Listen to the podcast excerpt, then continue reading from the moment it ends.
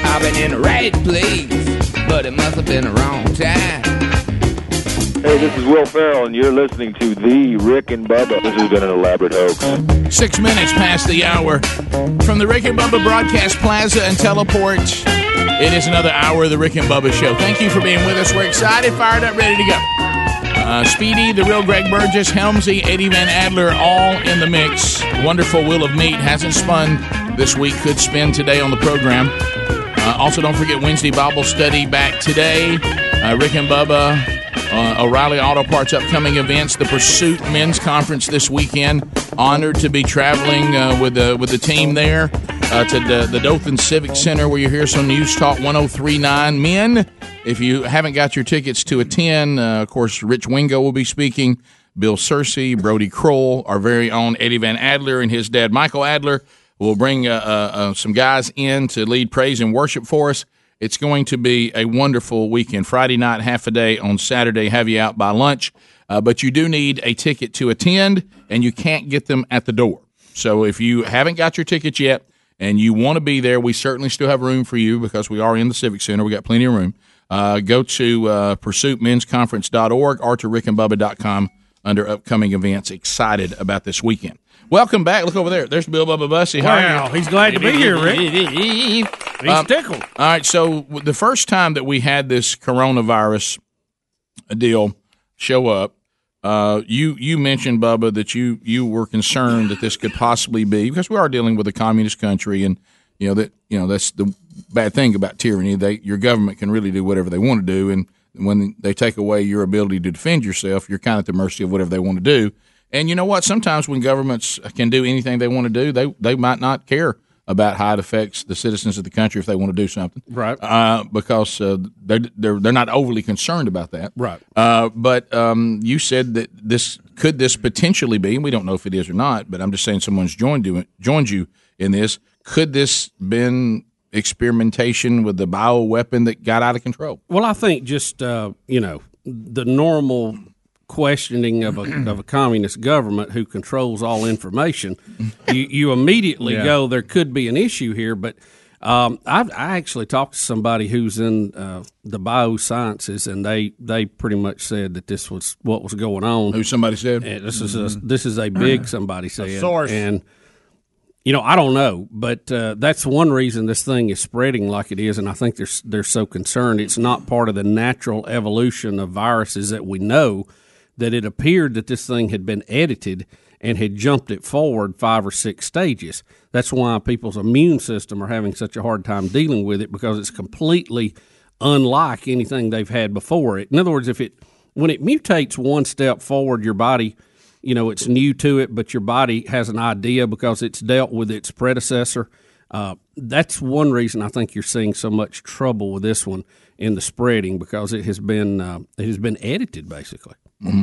Just a little word of caution on these kind of conversations, okay? Mm-hmm. Based on the caller earlier this week and what you've been working on, right? And you do have your Steve Jobs shirt on, and, right, and it's a great effort. Look, but just I'm not that smart. I know. Somebody said. Listen, it's a great point, though, Bubba. Yeah. Bubba, it is a good point, but just a tone of caution. Yeah, if you want to write, I told you, I'd rather be hot than smart. Right. Well, and this is not helping. Is all I'm saying. Why don't you write some of this down? And have, let's say, Helmsy read it or something. Okay.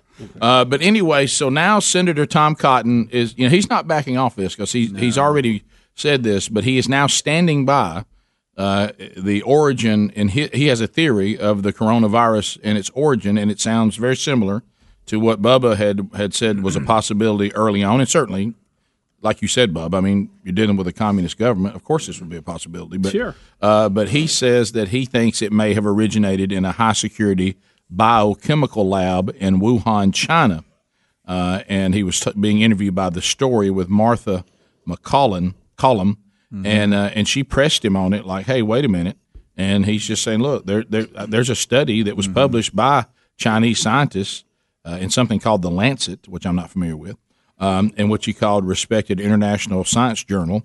And he says they're basically saying the same thing. It's not just me. I'm not the one who's come up with this. Right. You know where this lab is located? You know the geographical location of it?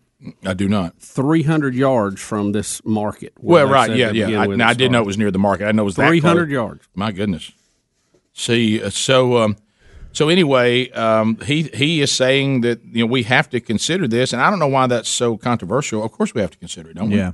Don't we have to consider it? Well, you know, nowadays, Rick, you can't just look at a problem and state the obvious and look at the many options and then try to solve it. You have to run it through the political filter and what I can and can't say and, you know, what gender's mentioned and, you know, all that good stuff. Right. No, you're right. But there might be just a case here where we need just good police work, good science involved. Can I tell you what the world really needs, and especially our country? Okay, because we can control love, sweet love. No, truth, sweet truth. but the last thing we need, because love seems to have all kinds of definitions. But let me go back to this. What the world needs now is truth, sweet truth.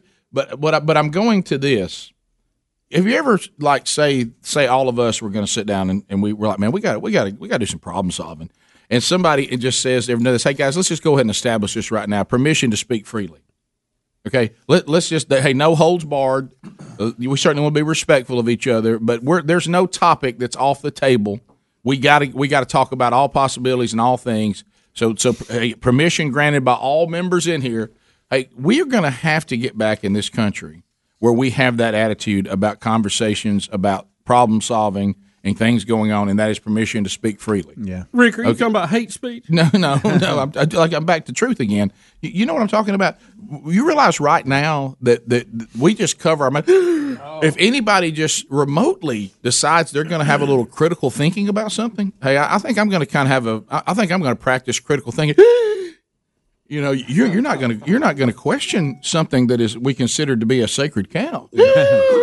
Can we not get back to say, look, can we all give each other, and I think we can handle it, the permission to speak freely? That'd be nice. You know, like it was granted to us by our founders in the Constitution, please. Well, do you think people who want to practice mind control on the population wants free speech? Think about that.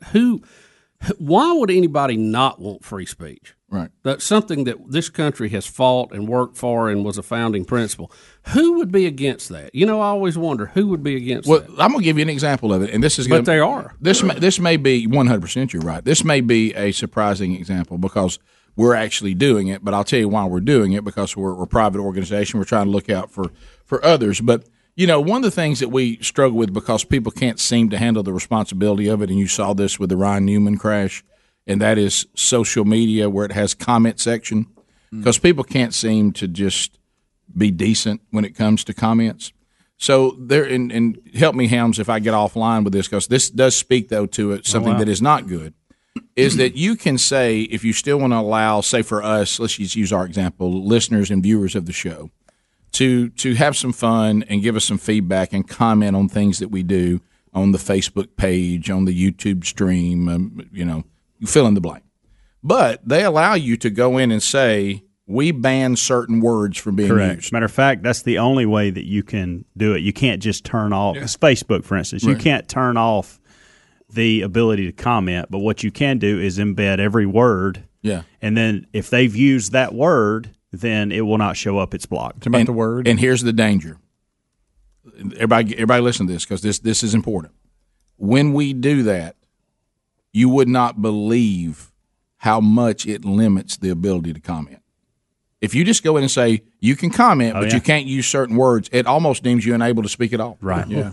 And see, that's the part that's what you got to be terrified. No, if you cannot speak freely, then you really get to the point you can't even have a conversation. Yeah.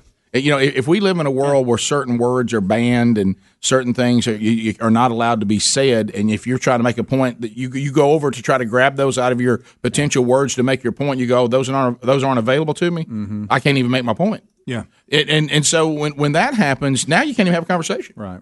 Yeah. Now we're doing it because people can't seem to be responsible, and we don't want y'all to go to our Facebook page and have a bunch of people acting like a bunch of idiots out there. You know, we're trying to say, look, if you want to give us feedback on I like this, I don't like that, hey, that, whatever, that's fine. And we certainly don't shy away from people saying, I don't like this. Matter of fact, that's helpful. But when you get on there and start trying to be nasty, or, you know, try to be just like you've got some kind of screw loose, you know, then that kind of takes away from the whole experience. But it's something to note, though, because when you go in and say these words are off limit, buddy, I'll tell you what, they're off limits. Conversation goes away pretty quick. Yeah. It does. 16 minutes past the hour. 866 We Be Big is our number. More of the Rick and Bubba Show coming your way right after this. Thank you so much for being with us today. Rick and Bubba, Rick and Bubba.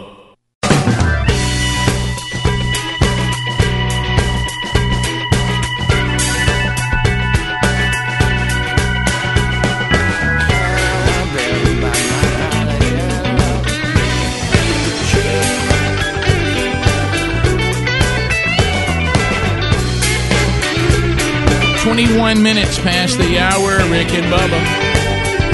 Phone calls are standing by. Gadsden, Alabama. Bubba, where it all began 26 years ago. Z93 is the home of Rick and Bubba in Gadsden. And Brian is standing by. Brian, welcome to Rick and Bubba. Go ahead. Hey, y'all were talking about the coronavirus and did the government, you know, intentionally or accidentally let it get loose out of this facility. Yep. I have a secondary thought to that. You know, they had all the riots and all the protests and all that stuff down in Hong Kong, all these people out on the streets. Well, what happened to those? How do you control a population that's out rioting but put out a superbug or a virus that scares everybody and makes them stay home? Yeah, puts a mask on and they head to the house. Extreme, but I get it. Extreme, yeah. A lot of folks got impacted by that, but yeah. but I you know, it's a. Well, when you're talking about a communist, anything's on the government that's trying to control the people, anything's on the table. Yeah, they don't think anything of wiping a bunch of people out to control power because the needs of the few outweigh the needs of the many in their case. Ken in Wetumpka, Ken, go ahead. Welcome to the program. Hey, glad y'all are. Staying dry. Yeah, we're trying to. We're trying to, man. If you're bothered by flooding, this is not the part of the country to be in right now. No. Well, talk about a rainy area is around the Taj Mahal in Agra, H-E-R-A, in India. My previous job put me there a couple of times, and the monkeys are absolutely crazy in that area. It is unbelievable. I don't know where the 600 or 700 come from, but you can see hundreds of monkeys at one time in parks and stuff in that area, and they are fanatical. I mean, they will. If you're eating something, they'll come and steal something right out of your hand and eat it, and it's hilarious to watch. But they're supposedly pretty violent sometimes too. Oh, you don't want to mess with them. Is there a chance that one will make a run at the leader of the free world and Secret Service will take it down? I don't know. I even think monkeys might be scared of Trump. I'm not sure. They are very aggressive, though. I will say that. No, I can't wait for the story. It's going to be good. Yeah. Well, they're kind of picky, too. If they grab some food from you and they don't like it, they just throw it on the floor or on the ground or whatever. They don't even give it back. Not what I thought it was. Hand that back. Well, everybody else in India throws trash on the ground. It's the nastiest place in the world anyway, so nobody notices. You know? Yeah. My wife went to some of the poorest parts, and but we've been in a lot of places around the world. She said there is squalor and poverty, and then there's India. India is its own league when it comes to poverty and just, man. And I was like, well, give me an example. She goes, well, I'm talking about like people just laying naked. Just they lay down wherever they are, and they'll be just asleep, just with nothing, no clothing, nothing. And just human. Must be warm there. Human waste everywhere. It is. Oh, yeah. Hey, it's a lot like being in San Francisco. Hey, we did the story about the ones that don't pay them hardly anything. Their job's to scoop it up. Yeah, go around and scoop. How about this? Temperatures, I think, when Sherry was there one time, she said it was like 118. Adler, it smells good. Adler, show that trash again that you just had up there. I just caught the tail end of it.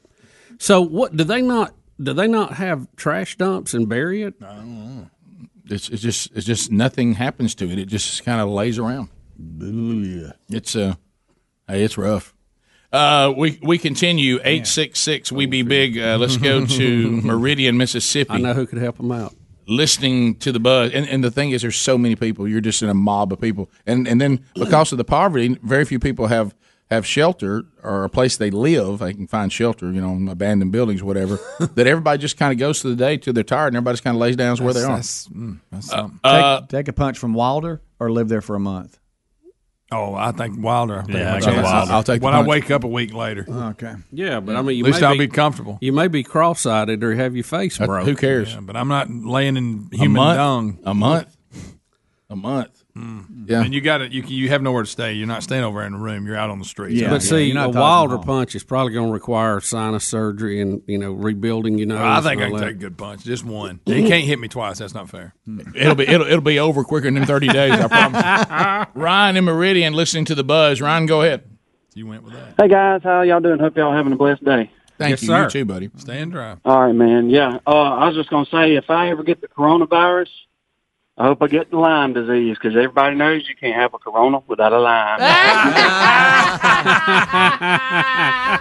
Without a Lyme. That's awful. It's awful funny. Monroe, Louisiana. Larry standing by. How's everything in Monroe today, Larry? Doing fine, brother. I just wish you'd quit raining. Hey, I just wanted to ask Mike Bloomberg, since he thinks stop and frisk is the wrong choice right now, how's he planning on getting the gun from that outlaw? Is he going to give him a corn seed and tell him to stick it in the ground and become a farmer? Is that what he's going to do? Yeah. Don't work that way for me. I'm a farmer here, and it just don't work that way. Well, I think it shows how lack of knowledge he has about things. I mean, he thinks he's really smart. And, that's the worst. A farmer is just a guy that throws a seed in the ground. I teach anybody how to do that. That's what he thinks. What an idiot statement. I know. I bet he couldn't grow tomatoes in his backyard. In a tire. Yep. Guys, here's the deal. I'm not trying to be mean, because that's not my nature. I know it's not. But I will say this. We know he's not very smart. He's a Democrat. Now, I mean, how in the world? Well, Rick, he's been a Republican, he's been a Democrat, he's been independent. He is whatever he needs to be. He's a capitalist, to move his agenda forward. Well, that's the part I don't understand. How can you make that kind of money and then turn around and demonize the very system that allowed you to make that? We talked about this a lot. Either you got a screw loose, or you got some kind of weird agenda. Rick, think about maybe it's to be king. Mm-hmm. Rick, if you have that kind of money. Mm-hmm. And you've bought everything you want to buy, you can buy, you won't. The only other thing that you can't have is power and authority. So that's what he's trying to get now. Again, and he's done it. And think about this. The only way he can move forward his quest for power is to tell people what they want to hear in his mind, which goes totally against what he did to get there. Think about it. Just the fact of what he's saying contradicts what he did. Right. What's that take? Yeah, and that's the weird part. But these things he's throwing out right now, it's almost like And he's involved in a lot of other things too. I don't know if you saw the story of one of his charities that fund these environmental lawyers that go out and they go to states that are have attorney generals that are Democrat or environmentally friendly. And they have a whole thing where they work to roll back any of these things that Trump's doing or Bush did to, have a tighter control on everything. Are the Democrats trying to say, we'll see your Donald Trump with Michael Bloomberg? That's a good example. We'll go find a rich guy that's bored too. Yeah. They're not sure how to criticize Bloomberg either. They're not sure what to do. Well, they're giving him a pass already on things that they claim cannot be said. Yeah, he's already said enough things that should have done him in. They've got him on tape saying it. I mean, it's not a he said, she said. Bottom of the hour. Rick and Bubba, Rick and Bubba. Rick and Bubba, Rick and Bubba. Pass the gravy, please. Rick and Bubba, Rick and Bubba. Ooh, it's 35 minutes past the hour, Rick and Bubba.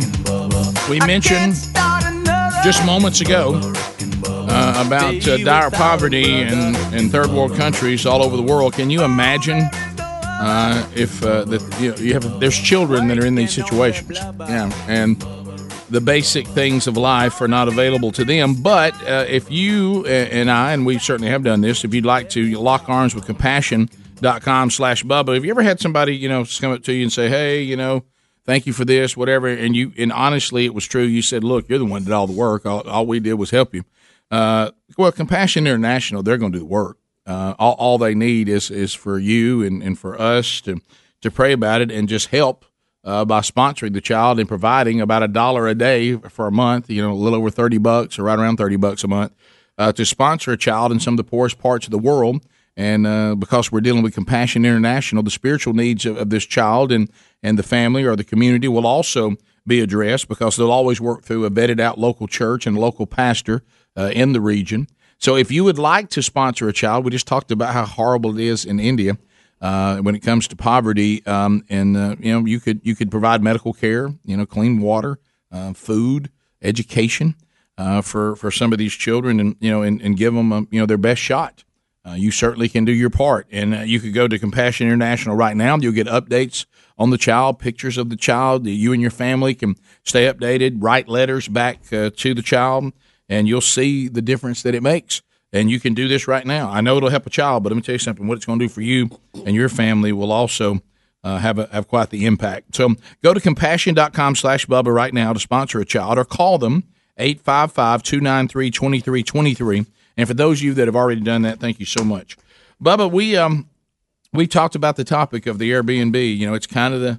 It's kind of the new thing now of, you have your hotel situation, and then you have the, hey, I put my house up there. Really what's happening is we're moving into a society that will ride with anybody anywhere and go and lay down in any place that's available. Yeah. I mean, we're calling total strangers to come pick us up, in cars. We don't know where they came from. Yeah. And then we'll lay down and go to sleep in somebody's garage. I don't know what Well, Rick, an American tourist family is outraged after the security guard that killed their relative is only given 16 years in prison after he stabbed her to death at an Airbnb during a birthday vacation in Costa Rica. The lady that was killed was 36 years old. She was an insurance person from Florida, and she had gone to visit her sister-in-law and apparently was killed while she stayed at a Airbnb, which, I'm like, Costa Rica, I've always thought was fairly safe. I mean, if you look at the list of where I would think would be dangerous, of course, any place can have a dangerous. Oh, of course, I'd rather go there. I'd rather go there than Chicago. Now where's your Airbnb? It's not important. Somewhere in Chicago. Well, I'd like to know what part. These Airbnbs. I'm just telling you. I know Adler likes to live out there on the edge, but Adler, does things like this bother you though? Just gotta, check the reviews, make sure they've got some good reviews, and make sure that the people aren't like weird and around. And then you got to check the area too. Mm-hmm. I kind of like the fact that Rick, I'm checking in at front desk. I've got a key, my door locks, and I can padlock it from the inside.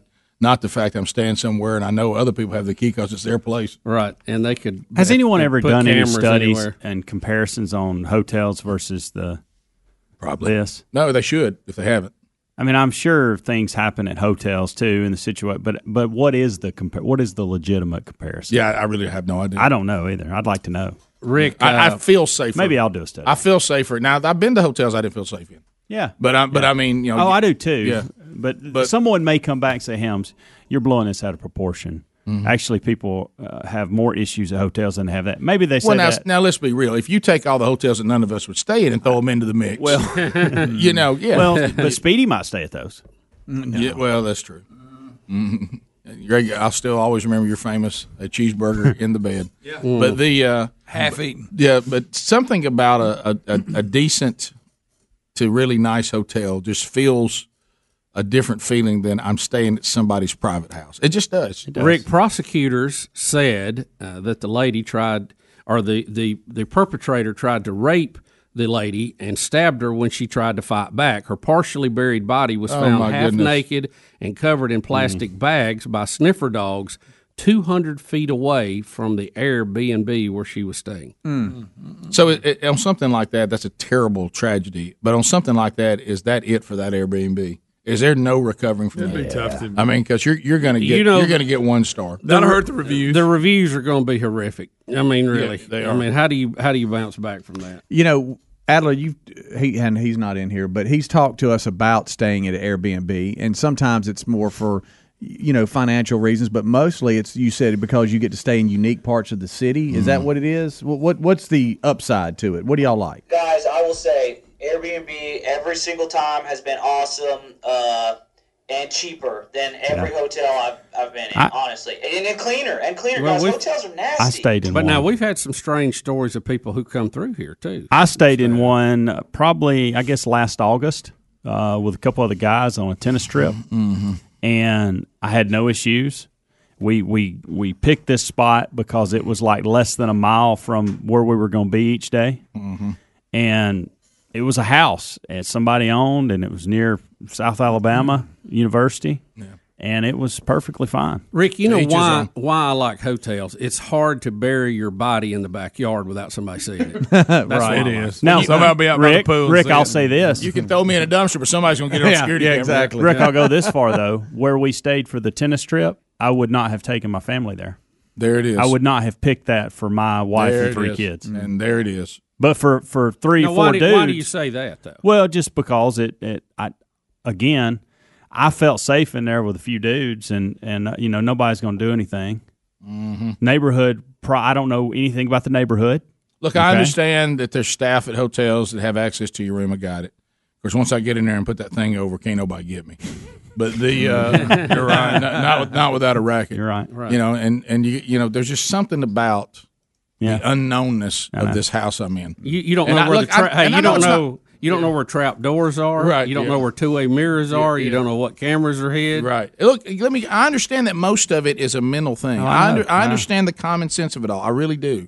But there's just something. It's almost like this with Airbnbs versus hotels with me. Have you ever saw a mouse run across the and nobody knows where it went, mm-hmm. and you're like, all right, well, it could be gone, you know. But then as soon as all I can think about now is, if I'm in that bed, I think it's on me, it's somewhere. Yeah, I hear it. And I get that feeling about I have to fight mentally, because I've done Airbnb, I think, one time, and I had to fight mentally the whole time I was there to not let my mind drift into possibilities and things. I understand it's a mind thing, but it's just a you don't know what's going on in there. I see the mind thing that goes through my mind is when I'm at a hotel. I see, got all that. I see 1,000 bare feet walking on the carpet. I see, you know. I know. In a hotel, sometimes it feels like 1,000 people have stepped here barefoot, and then at an Airbnb, it feels like maybe 10 people. I it feels better. I understand that completely. I do, but in my mind, the unknown, and I know there's unknown with the other. But I'm thinking to myself, I feel like I'm making it easier for somebody to kill me. Right. And that's it. Right. I know they can kill me anywhere, but my whole thing is I don't want to make it easy. Well, what about like I'm making, you know what always gets me? My few Airbnb experiences. And I know why they're doing it. Because if you look at it, even renting the beach house is an Airbnb experience. That's what I was just about to say. But listen, and I know why they do it. It really is. Listen, I know why they do it. But I'm always terrified of those few closets they won't let you open. They take their stuff they don't want you messing with. Yeah, and I know that's what they're doing. Right, but there's something about. Does anybody know how to get into this room? And everybody's like, "No, it won't open." There's just something about that. You know what's weird though is when you. I don't like it at hotels when there's a shared door. I got somebody else that's on the other side of the door. Yeah, you know what? Yeah, boo to that. Thumbs down. But what's weird is the people that like, hey, we have a couch for rent. You know, now I can understand, because I think you've even been put up with some of your speaking engagements in one, right? One time. Yeah, one time. But I guess if you've got it by yourself, that's one thing, but the people are still there. That's what's weird to me. Oh, no, I can't do that. I would never do that. No, staying at a place where the people are actually still there and I'm just in like an abandoned room or a garage apartment, I'm at no way. No way. That's just too one weird. Room for rent. Now, we're here. No, that's true. We're all going to eat supper together. No, right. I don't walk through there and go by and have to see homebound mama over in the corner. Yeah. No. On my way to my room. I'm not staying amongst the family. No. That ain't going to happen. No. Because you don't know what's in the family. No. They may have that one locked up downstairs. Yeah. You don't ever know. Take a punch from Wilder or rent a couch with Maw Maw for 3 days. Now I'm renting a couch from Maw Maw. Oh, yeah. I'm not. You're throwing punches with Wilder around a lot. Yeah. Do we get paid like the boxing money? Because I would take a punch any day of the week from Wilder if I'm getting paid the boxing money. Yeah, because you wake up. But if you have blurred vision the rest of your life, I'd take two. I'd take one. Straight to the noggin right here. There goes fourth grade. But don't forget, though, with blurred vision comes financial peace. Yes, exactly. Yeah, but you can't go out and ride your motorcycle because you're cross-eyed. I can't see across the room, but I know they're not coming to get my stuff. Well, there goes fourth grade. I have no recollection of that anymore. Bubba, Rick and Bubba. Rick and Bubba's in Ohio. Rick and Bubba, Rick and Bubba. 9 minutes to the top of the hour. The Rick and Bubba Show, 866. We be big. It brings me to my knees. Let's go to Megan out of Birmingham, 104.7 WZZK. Hey, Megan, welcome to Rick and Bubba. How are you? Good morning. Long-time listener, first-time caller. Thanks for that. So what's on your mind today? So on the Airbnb situation, I'm sure y'all are like me. I can't stand to be hot when I go to sleep. No. So thumbs down. The first thing I do walking into a hotel room is I'm going to turn that thermostat down to about probably 64 because you can. You're not paying for the power bill. Right. So Airbnb, my last experience, there was not a ceiling fan in this room, myself and two other people, and it was so hot, and the owners were home. So no, I had to. I couldn't stay with people. I couldn't take it anymore. You can't go stay with people. You, write this down right now. I will never go to a house and rent a room where people are home. You can't do that, Megan. It was awkward. That was my first time experiencing that. It was awkward, but I couldn't take it anymore. I had to sneak down their hallway, and that thermostat was on 74, and I can't sleep like that. Nope. With no ceiling fan. So that was my pro and con because I was like, I feel like these guys don't like to sleep hot either. So that was definitely a con on the Airbnb. Well, that's the one that I've actually a deal breaker. You know, like tried to rent something that was kind of, you know, condo-ish or like a beach house or something sometimes. And I have run in, and I think this needs to be a new question that you can maybe I didn't do a good job of researching it, but I want to know whether you're one of these people that have locked the thermostat or not.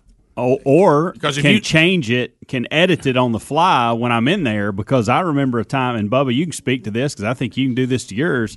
I was getting on Amanda about messing with the thermostat. Hey, quit. It is burning up in here. Right. And she said, Michael, I haven't touched it. And I'm fully convinced that it was one of these that they could use their phone and change it, and they were doing it while we were in there. Right. Bubba? No, you're right. Can you speak to that? I think you have that current setup. I think some people do that probably that have rental property, but it's so that they won't go in and go to some extreme. I mean, you know, you have people that are cold-natured, and I understand that, but you can't run the HVAC like it's a sauna. Right. No. But I think they were getting an alert every time I cut it to 70, which I thought was down on the beach in 70. I didn't think that was a big deal. That's really no, it's not. But they'd run it back up there 76. No. 76? And I'm like, what are you doing? Look, if I'm going to pay you, I'll take care of your place. But, man, I got to be able to be comfortable. Why should I pay not to be comfortable? Mm-mm. I mean, I need to be able to be comfortable, right? I'm not going to abuse the place or tear anything up, and I need to put it back where it was. Right.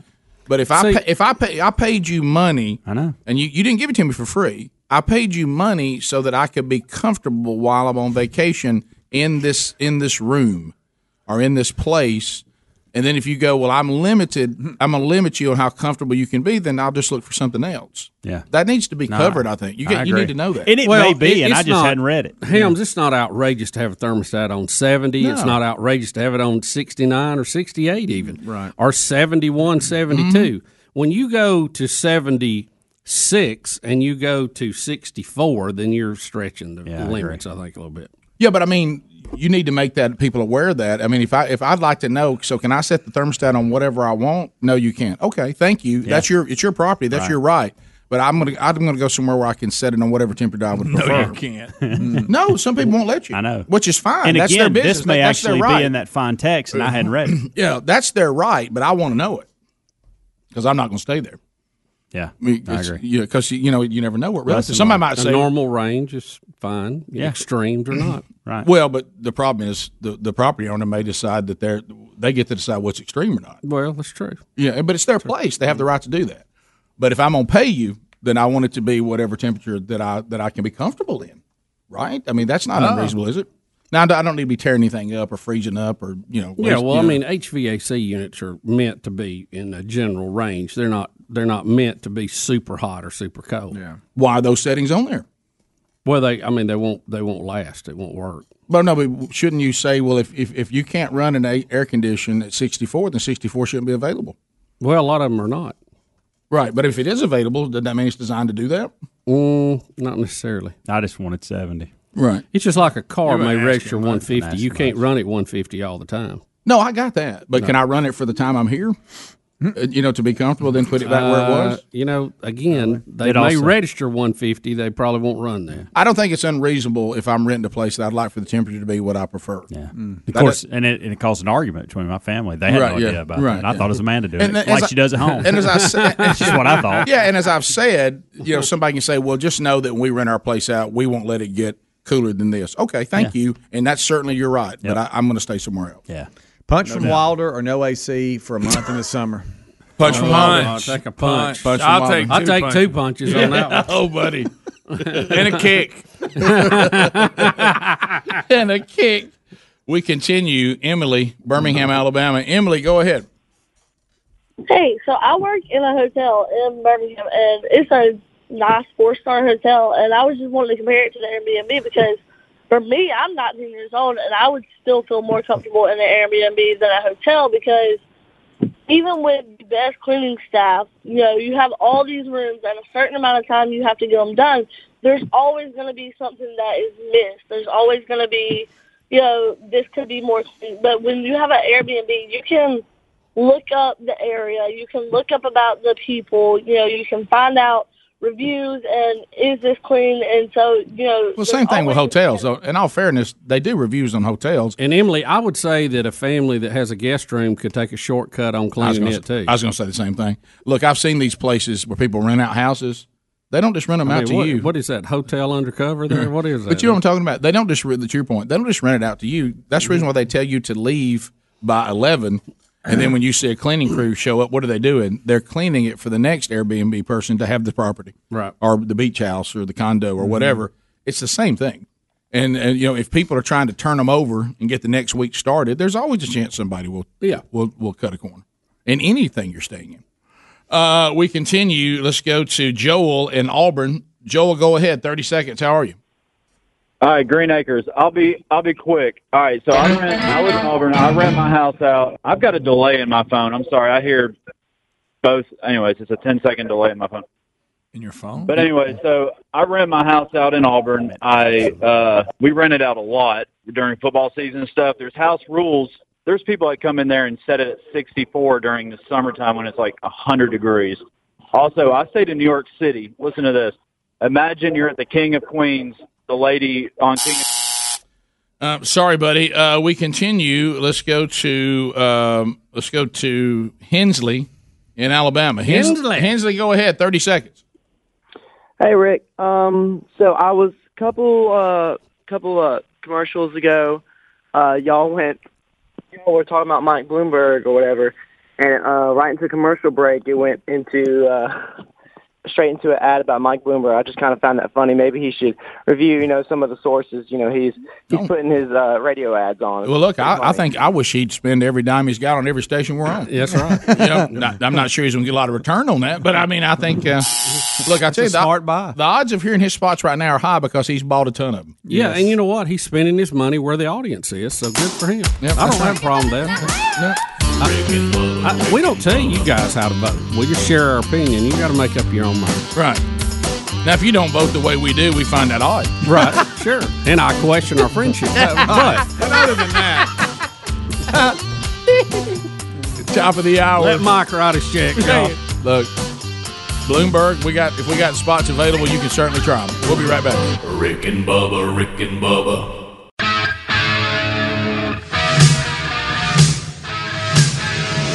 Proving daily that common sense is a superpower. American heroes, Rick and Bubba. Out of love, got a photograph, natural, passion killer.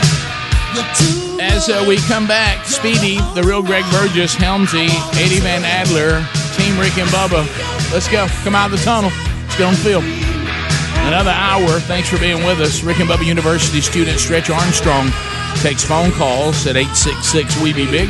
We'll work our way back to those phone calls coming up again, likely this hour. Welcome back for a brand new hour. Bill Bubba Bussey. Rick, glad to be here, and thank all of you for joining us each and every day now for 26-plus years. I know it sounds strange. It sounded strange when I said it. Yes. Well, and we've been following something, and Speedy has done it again. Speedy, I knew this was just for me. Let me tell you what Speedy said, and I know I want to think that he cares. I didn't even get on you yesterday when everybody's piling on you. That's what I was saying. I want to. This wasn't for you. It wasn't directed at you. I think it's helping me though, Bubba. Here's the thing. It's all for all of us. I think it's news. Rick, this see a target on no, look, Bubba. It's newsworthy, Bubba. No, just cookie crumbs. That's on the front. Rolling around in them. Yes. And your lips from the cookie color, that's whatever you ate. Bad time. Let's.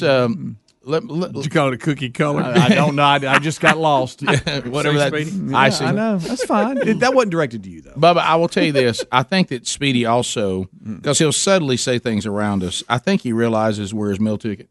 And he wants us to live as long as we possibly can. I do. Rick, I think if we take a vote in the room, we're all going to be in on that. Rick, look at me. I do care about your health. Hey, I know. I said yesterday, I want y'all on the Aussie mentality. I know. I want you doing shows until you're in your 70s. I know. Oh, yeah. And you look, Sharon. By the way, did we talk about Ozzy's DNA being tested yesterday? No. I saw that article. Mm-hmm. What? He is a mutant. They say his DNA is mutant DNA. What do you mean? It means it's given him the ability to abuse his body with drugs and alcohol that normal people could not do. So Keith Richards says the same thing. Must be. I guess so. Must be. Wow. The only thing it affects with Ozzy is his speech, evidently. Mm-hmm. I know. Sharon! So we start this hour, and, Bubba and I are 55. Mm-hmm. Bubba will be 56, end of March? Is that right? Yeah, next month. Yeah, so... that's March. Speedy has just conveniently laid out in our stack of stories today. There's a story, I guess, from these personal trainers. Yeah, it's milestones that you should be at in every decade of your life. Based on each decade, you should be able to do these physical requirements. It's one of the top stories of the day. I like this. It lets me know where I'm at. Yeah. I'm struggling here. All right, let's jump in. What I would like to do is put a giant My Pillow in Speedy's lap and see how many sit-ups he can do. Try it with the body pillow. That or a beach ball. Okay, so let's. You know how hard this is not the beach ball. That's hard. Yeah.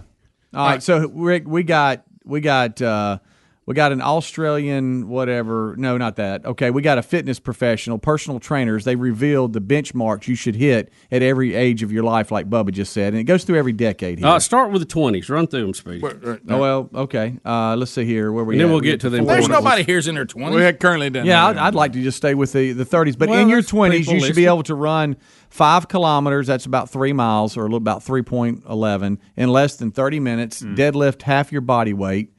Perform squats with ease and do 20 push-ups without stopping, either on your toes or your knees. Okay. All right.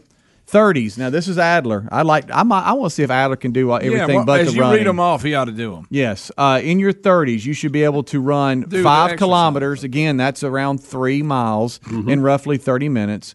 Perform 20 burpees. So I want him to come in here and do 20 burpees and push-ups back to back. Okay, deadlift half your body weight and hold a plank for 1 minute.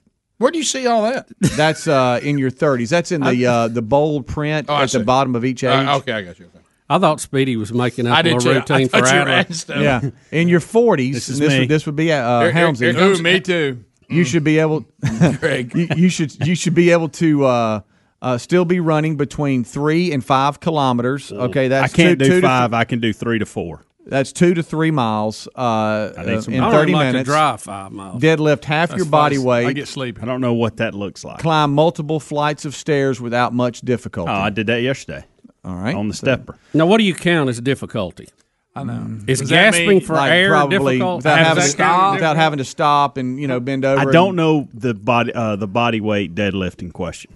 Okay. I'll have to figure that out. Don't do a lot. Everything else I can do, but I don't know about the deadlifting half your body weight. Right. Okay. In your 50s, now this is the rest of the staff. Meet me at 3 today. We'll find out. Yeah.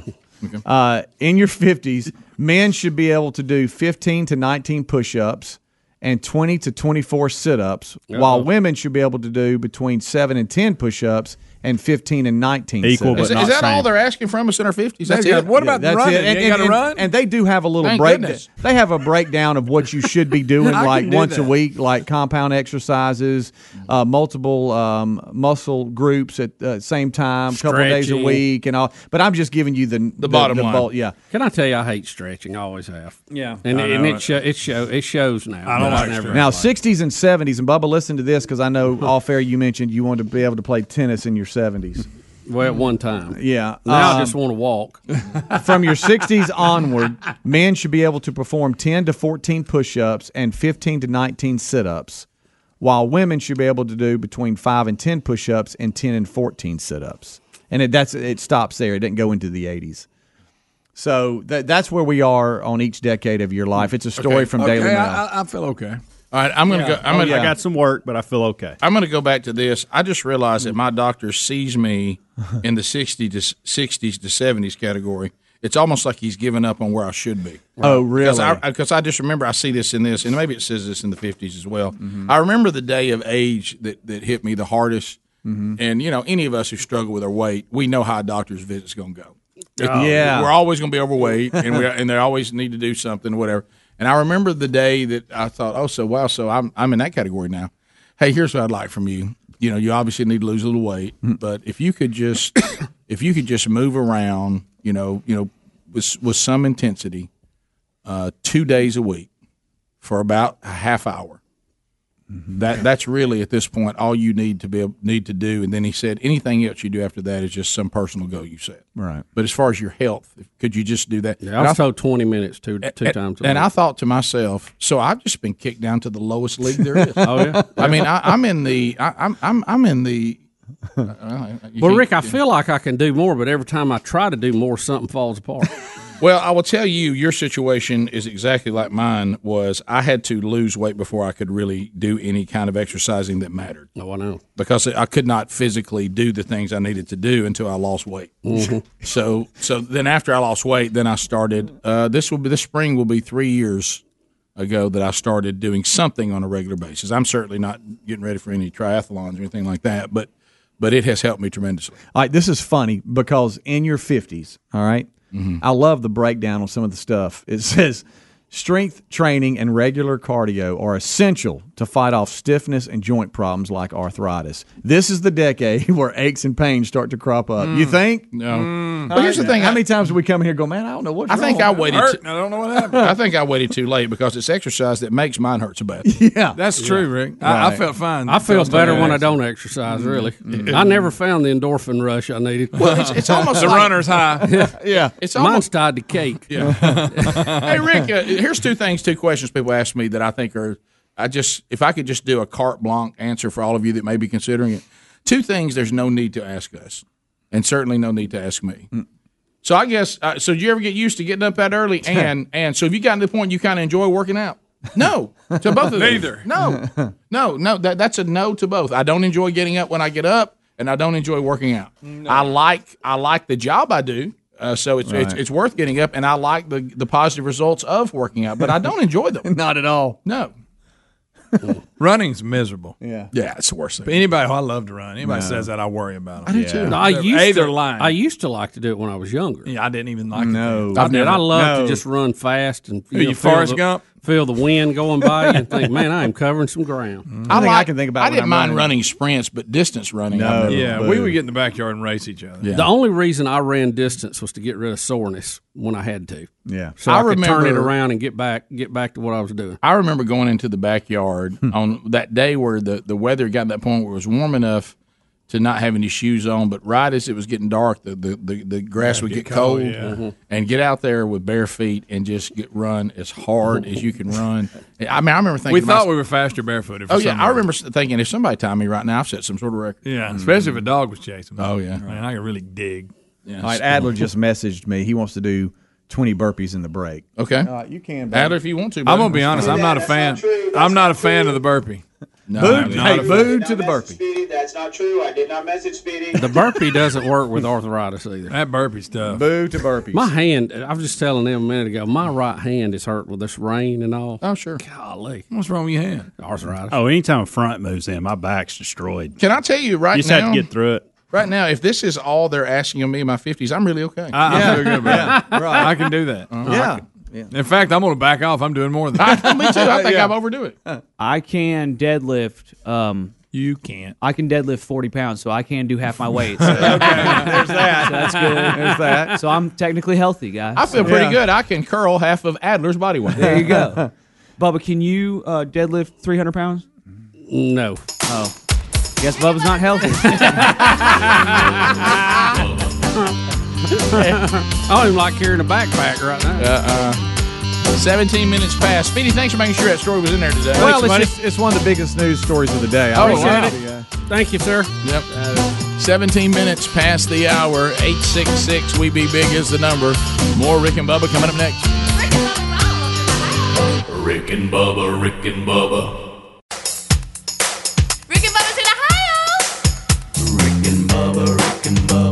Pass the gravy, please. Rick and Bubba, Rick and Bubba. 22 minutes now past the hour. The Rick and Bubba Show. We're back. 866-WE-BE-BIG is our number.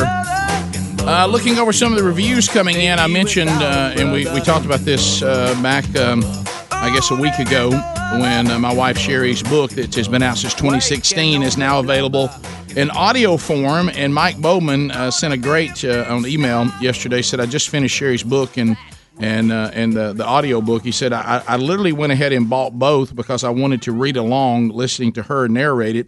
And he says, hey, you talk about powerful. So this is what I call meat and potatoes. There is no milk here, as Paul describes to the church at Corinth. Tell Sherry a big thank you, as again I prayed listening to this to crucify the sin in my life, Galatians 5:24. She talked about, and this is one thing somebody mentioned the other day, because I know some of you say, hey, when the audiobook, I don't know if I can handle chapter 3 when Sherry goes back on what you guys went through. And this guy makes a great point. He said, I love how each chapter is really just a Bible study until itself. The Scripture Index is an excellent reference tool as well. And he said one line in the book that really resonated and impacted me is this: when a man is emptied of himself, only then can he be filled with the Spirit of God? He said, I think that's on page 68. But he actually read along while listening to her narrate it on the audiobook, too.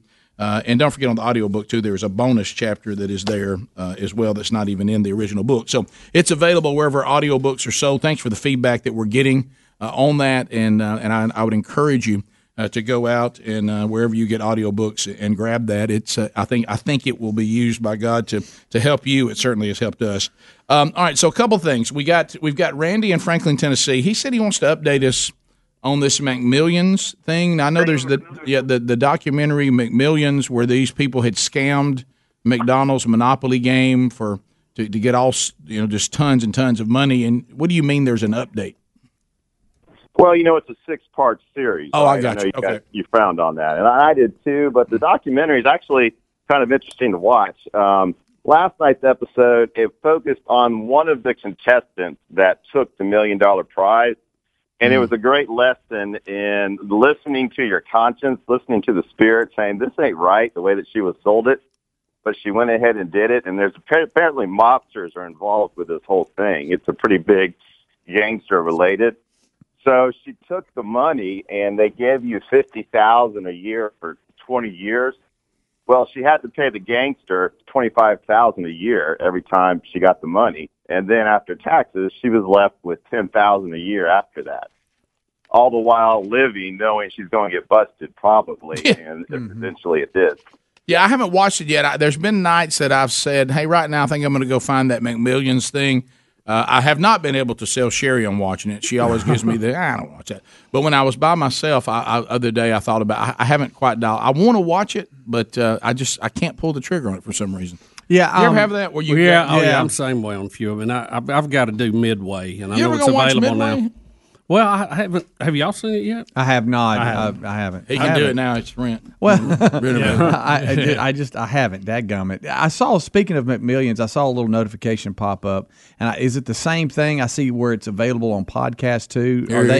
Are they doing a podcast version of what's on HBO? Likely, I'm sure. I guess. I don't know. No, no idea. I wonder if it's the same thing or not. McMillions. But anyway, I think I'll watch it. I think I'll enjoy it, but I can't seem to. I'm in that same boat. It's not making me. Just I can't Every time I sit to watch it, somebody else gives me something else I would rather watch, like the whole – this morning, perfect example, Speedy and I were talking about it. I want to watch McMillions. Well, now I've got this Band for Life with Pete Rose I'm going to watch first. Yeah, you got that. Something keeps bumping it. Something keeps bumping it. Yeah. I do see that it is. This is the same thing on – Okay. Podcast, it says, because it's would you rather watch it or listen to it? No, well, I just know a lot of people that RB Punch by Deontay Wilder. That's good. I know a lot of people that just they're out there riding a lot. Yeah, you know, they got a lot of window shield time. No, like Greg. I do. Well, that's the reason why I think these audiobooks, like I just talked about, have become so popular. They are. Well, like, because I know that when Sherry first finished the book, or really any book, I know how long it takes me to finally read it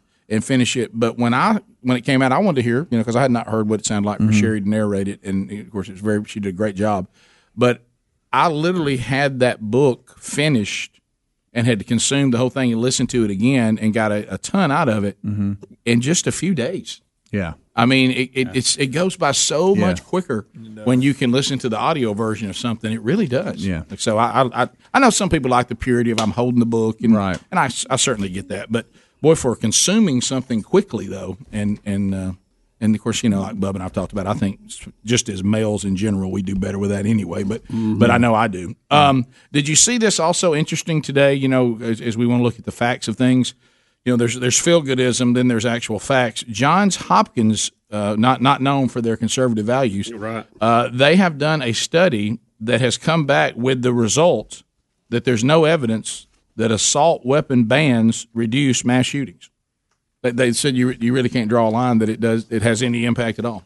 And wasn't Bloomberg's bunch tied into that study too? I think you're right. Yeah, it's Johns Hopkins Bloomberg School of Public Health declares there's no evidence. Yeah, Bob, you're right. To assault weapons bans lower incidence of fatal mass shootings. They did not find any independent association between you banned assault weapons and now. Mass shootings are down. They just said that just isn't a true fact. So it goes back to what we've been talking about on the show for how many years? Yeah, I wonder why. Because if you're a criminal, fix the toilet. You're probably not going to pay attention to a law that bans guns. Only the legal law-keeping people will, which puts them at a terrible disadvantage. We got to work on fixing why people want to kill people in mass anyway. Yep. Why? Yeah. What kind of screw loose do we have in this society that produces these kind of wicked individuals? Yep. Just get rid of assault weapons. That'll do it. Well, apparently not. You better go up there and fix that toilet. Quit mopping down there on the second floor while the toilet's leaking on the first floor while the toilet's leaking on the second floor. Yeah. Go upstairs and fix the toilet. You can mop down there on that first floor all you want to. Bottom of the hour. Much to do. Phone calls continuing as well at 866-WE-BE-BIG. Will of Meats out there. Could happen anytime this week. Paying attention for that. Wednesday Bible study back today at noon, live on our YouTube channel, archived soon after. More Rick and Bubba coming up right after this. Rick and Bubba, Rick and Bubba.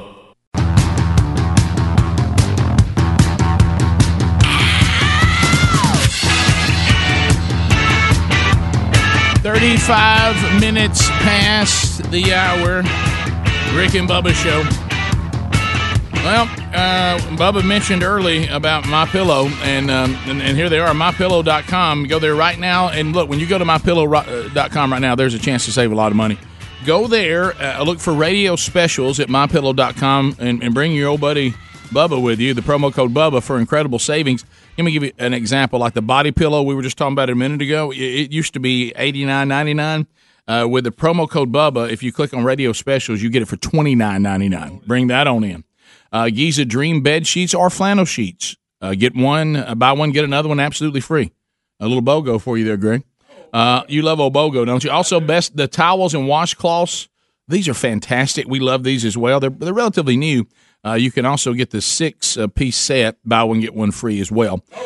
So take the promo code Bubba with you, and then go to MyPillow.com and save big right now on some of the best products on the market, American-made as well. Also, you'll find a link at RickandBubba.com under the sponsors button. Bubba, the list is out, America's top 10 highest-paying jobs, and guess what? They're all in the same field. What field do you think they're in? I would say it would be over in the high tech world, over in technology, techs, somewhere over in there. Kinda. It's medical. Medical? Yes, no, that's not what I would have thought. No. Well, you know what? As soon as the government gets a hold of health care, we'll solve that problem. Well, here's the list, Rick, and their average starting salary. Number 10, dentist, $175K a year. Number 9, pediatrician, $183K a year. Number eight here. I got to have a little help. What does anybody? 8 do? Okay, is that a type of oral surgeon? Careful. I have no idea. What's it called? Yeah, because I see the word prosthodontist. Yeah, I see something odontist in there, so maybe that's got to do with $191K a year. Uh-huh. What'd you call it? It's PROSTH, and then odontist. Prosthodontist. Prosthodontist. Is that where you make? Sounds like a dinosaur. Is that where you make prosthetics? I have no idea. I don't know. That's I literally do not know.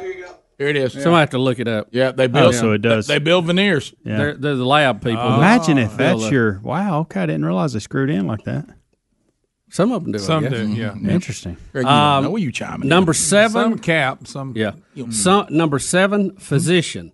$196K a year. Mm-hmm. All of these jobs require a doctorate degree. So, does physician just mean I'm a general doctor? I guess I do a little bit all of it. You got that, Bubba. Number 6, psychiatrist. Average salary, $220K a year. Orthodontist, $225K a year. Number 4, obstetrician. Watch out over there. I know to get hurt on. I love that. You just spit cookie all over your laptop. It's the only reason I like this article. Why don't you just do OBGYN? Yeah. Well, I saw that out there, and it spooked me just a little bit. I'm sorry, Bubba. Keep going. 238K a year. Who was that again? 238? OBGYN. Dang it. Number 3, oral surgeons. And I don't know what that other job is. Is that like plastic surgery? I don't know. I have no idea. 242K a year. General surgeon, I guess. Mm-hmm. 255K a year. And how about this? The old anesthesiologist, $267K a year. Oh yeah, I really thought the surgeons made more than those guys did. Well, I'm sure it's individuals, but they're giving the averages. Yeah. So because it's pretty close. Well, that's an important job. Make sure you wake up. Yeah. Ask Michael Jackson. Mm-hmm. Oh, all right. I'm sorry, it had to be said. There it is. It's the most obvious example. It really is. Mm-hmm. Too much milk. Yeah, that's what he called it. Remember? Yeah, just hearing you say it. That's it. I thought we'd shifted over to Bernie Sanders. I did too. But what do you mean, Rick? So anyway, the medical field still. Now look, remember when the government takes over healthcare, whether that's done by a Republican or a Democrat, you will not see this top 10 highest paying jobs anymore. No. Yeah, that won't happen. No, they'll do away with that. That'll be the end of that. And I know a lot of people are thinking those salaries are pretty impressive. Is that the reason our health care is so high? Mm-hmm. Fair question. I don't know. The reason our health care is so high is because we don't have a true free market. Right. That's what would help substantially. If you had to shop for health care the way that you shop for products at Walmart, it would bring the price down. Right. Mm-hmm. And but I don't have any problem. Remember who it was? I don't have any problem. These people who are in these fields. Does anybody want just anybody doing these things for you and to your body? I want somebody that says, you know what, I'm gonna put in the work because if I put in the work, there's a payoff coming. No, I don't want a Dr. Death. I know that. Let me tell you something. Think about this too. All of these positions require a doctorate degree, and think about the costs that they had getting to this point. Oh yeah. I mean, let me tell you something. That's a lot of money to make up, even if you are making $250 a year. If they're about to take my chest and they're going to get out a saw, I hope when they're trying to go find the guy that's going to fix my heart, they don't know which one of his houses to call. Amen. Okay, I want him to be a hoss. Yep. I don't know what house to call. That's right. I don't know where he could be at the villa. So cool. He may be down at the lake. He may be in the mountain chalet. You know, find him because I need my heart fixed. Yep. Amen. I don't want some idiot. You know, I don't go bargain shopping when it comes to my heart. Anybody else with me? Yeah, and you know, that's one of the things, like all these socialists slash communists like Bernie, they always talk about Cuba and the Cuban medical thing and all that. Yeah, but see, they're not. They don't do things like this. I mean, they push vitamin C on everybody. And tell them to eat oranges. You know, that's what they do. Look, it goes back to what the biggest life truth. Nobody goes to Cuba to get major heart surgery. Nobody does that. Bubba, you're all over it, and it goes back to the life truth of, if you ever want to know what the truth is what actually happens. Hey, Bernie, I know you can barely breathe. It looks like you're going to need some more stents. Where did he get his heart surgery at? Right. Hey, Bernie, do you want us to call Cuba? Or do you want us to call your doctor if we can find which house he's in? Where did he have his procedure done when he had his heart? It was not Cuba, and it was not Canada. It was somewhere up in Massachusetts, wasn't it? I guess. I don't know. But somewhere in the Northeast. He didn't go to Cuba. He didn't go to Venezuela. Didn't go to China. He didn't even go to Canada. He didn't go to Canada. He didn't go to Eastern Europe. He went to where the very best people could do that, and that is in the good old U.S. of A. You know why? Because they're about to run something up through his groin and clear his heart out. That's right. Mm-hmm. That's right. Been there, done that twice. I want the best that you can get. Mm-hmm. I tell you one thing. I don't want to be laying down, and they're about to stick something up through my groin into my heart, and I look up, and it's open air on each side of me, and there's a fan spinning. Yeah. Yeah. Don't want that. You know what I mean? No. But that really drove it home. Yeah, it did. Mm-hmm. Mm-hmm. And I don't want somebody to have to shoo a dog out of here. Yeah, yeah. And I don't want to hear music playing down the street from the local band. Yeah. Amen. So the street corner. Nice ad. I'm there now. Mm. So yeah, no, it's just ridiculous. If Bernie really believes that socialized medicine is the way to go, when he had his heart issue, he'd have gone to a place where it was, so it'd have been better. But he didn't. Just like the guy in Canada, when he had cancer, he came to the U.S. He didn't stay in Canada where we're supposed to have this great medical system. Because you know why? He'd been dead before he got his PET scan. He needed to see where the damage was. You know, when somebody says, hey, that my kid went to medical school, worked their tail off, cost a lot of money and investment, and it looks like that they're back on their feet and they're doing pretty good. You know, I say, good. Yeah, yeah. Good. I think he had it in Las Vegas, Bubba.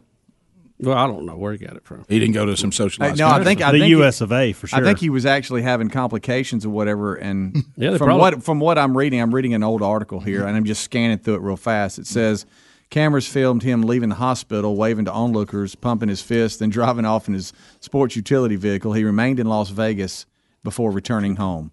Sports utility vehicle. What? Sports utility vehicle. And if you remember, I remember the scene at the airport. Remember, he's getting out waving, getting out of an SUV, getting on a private jet. While telling the rest of us we've got to quit all fossil fuel production. And then he's going to use evil American medical care. Yeah, right. Jim's in Kansas. Jimmy, welcome. Jim. Hey, how are you guys? Great. Great. How are you, sir? Real well. You know, as a parent of a physician, I know what it took to get a kid through medical school. This kid of mine, pretty fortunate. She got out of school mostly debt-free. But the thing that she found out is that, you know, that all the hospitals want to buy the medical practices. They put these physicians under the gun of quotas and seeing patients, and it loses its focus. Yep. And so after several years, we found out the best thing to do is get away from that and go back to the old-fashioned way of practicing medicine. And, you know, we're seeing that now, and this kid of mine is doing concierge practice. It's membership-based. Like it. And if you have patients that are really frustrated with what it costs to go to the doctor, tell them to look at a membership-based practice. Not only do they walk out of that doctor's office with spending quality time with the doctor, many times they'll walk out with the medicines they need, and they won't even pay close to what any discount pharmacy would offer. It's just, you know, it's a great opportunity, and for someone that can't afford insurance, tell them to look at membership-based practice. Well, I'm telling you, Jim, you're right. And see, I think that is part of the capitalistic free market system that could fix this if it was allowed to flourish and the government was not in there interfering with it. And honestly, a lot of their interference is based on people paying them to be in that who don't want these hospital union things, don't want it broke up. Let me tell you, Kansas is a bastion of us looking on how to do our health care going forward. You know, Wichita is also where the, you know, I forget what the guy's name is that is putting together a medical system that is a shared deal as well. That's similar. It's also, you know, with house calls. And I think you're going to see house calls come back around, just like how Amazon has changed our shopping. You know, it goes in cycles. Yeah, that's going on now. Oh, yeah. Like he said, his daughter's already It's out there. 14 minutes to the top of the hour. More Rick and Bubba coming up next. Rick and Bubba, Rick and Bubba. Rick and Bubba's in Ohio. Rick and Bubba, Rick and Bubba. Pass the gravy, please. 9 minutes to the top of the hour. The Rick and Bubba Show, 866. We be big, our number. We may get a chance, you think, Bub, talk to Congressman Gary Palmer next hour? Yeah, maybe so. Maybe so. We think he may be stopping by the studio. He's near here. So he's close by. We're trying to round him up and ask him a few questions about things going on in the news today. There's a lot of things happening in D.C. right now. Oh, yeah, we can cover a lot. So we'll see. He may stop in. If he does, we'll talk to him. All right. These are the days of America, walking together through the promised land. Bubba, I get very confused trying to do these gender stories because, you know, people can just declare a gender. So, and then the news media is afraid not to call them by their declared gender. So when you try to figure out who's on first and what's on second, it gets difficult. But you and I have tried to work through this story. If you recall, you know, the short-sightedness of I can just declare my gender. And this is not even talking about people that try to have operations or, you know, whatever and all that. I can just declare that I identify as a female. And if I'm a male and I tell the whole wide world that I want to be a female, then the whole wide world has to say, sounds good to us, buddy. But there were some things that were, you know, not thought through, athletics being one of those, since men and women don't appear to be the same. By the way that they are designed, whether you believe that happened through a superior creator or you think that just kind of happened from something out of the ocean or whatever, it does appear, science seems to suggest that there is a male and a female and that they were equal in value, but they are not the same. The scriptures would also support that, equal in value but not the same. And one of those things is muscle mass, involving a male versus a female. So when you get into competition that involves muscle mass and strength, now certainly the best and fastest female can still beat one of the slower males. Mm-hmm. But if you put males in, like in this case, in track and field, the male body, I'm talking about the biological male, is going to have a huge advantage over the biological female, which is why we did not have them compete against each other until now. And so Connecticut was trying to find a way to, you know, remedy this by trying to allow people to live their lives at whatever gender they want to. But when it came to athletics, they had to identify male and female athletics by the chromosomes, right? The XX or the XY. Yep. And so they said, if you want to register to be, say in this case, because it's specific to the track state championships, and you want to race in the female divisions, you have to be the biologically female. You know, even if you live your life and identify as a female, you can't race unless you truly are. It's a female is what, XX. Yeah, and so.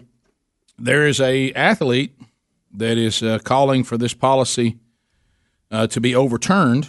No surprise here. This is a male who identifies as a female and it could be mopping up the championships, according to I guess this person wants to be called her. But they want it to be overturned because this transgender female says that they had lost out on countless opportunities to get titles and championships because of the XX chromosome message, and says if I'm born with XX, you know, people are saying that you know, they can't win, if you're going to let XYs, and so some of the XYs who want to live as XXs are mad, but then those who are XX are saying, look, we don't care how somebody lives their life, but when it comes to racing us, we shouldn't have to, you know, if we're XX, we shouldn't have to race an XY.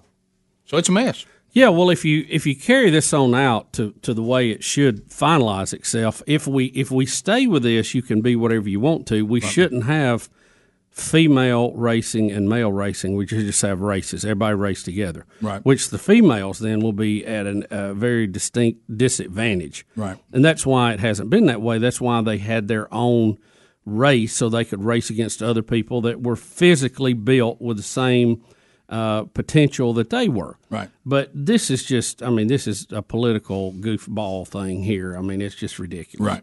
So the people who don't like the policy, they are saying it's unfair to us, but the people for the policy say, no, it's the only way it can be fair is to go, us to go XX and XY, like one of the females, biological females, says. Mm-hmm. If this is not allowed to be, you know, let's get some reasoning on this.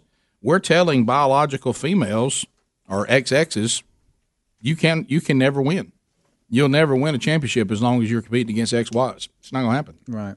And that's because men and women are equal, but they are not physically, and I'd go further to say they're just not the same, period, in any way, shape, or form. So bottom line, these female athletes are stepping up saying these trans athletes shouldn't be able to compete in their sport. That's right.